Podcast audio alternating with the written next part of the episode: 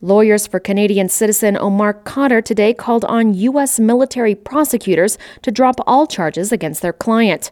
The move comes after an unusual mix up resulted in the distribution of top secret documents to courtroom reporters attending Khadr's hearing.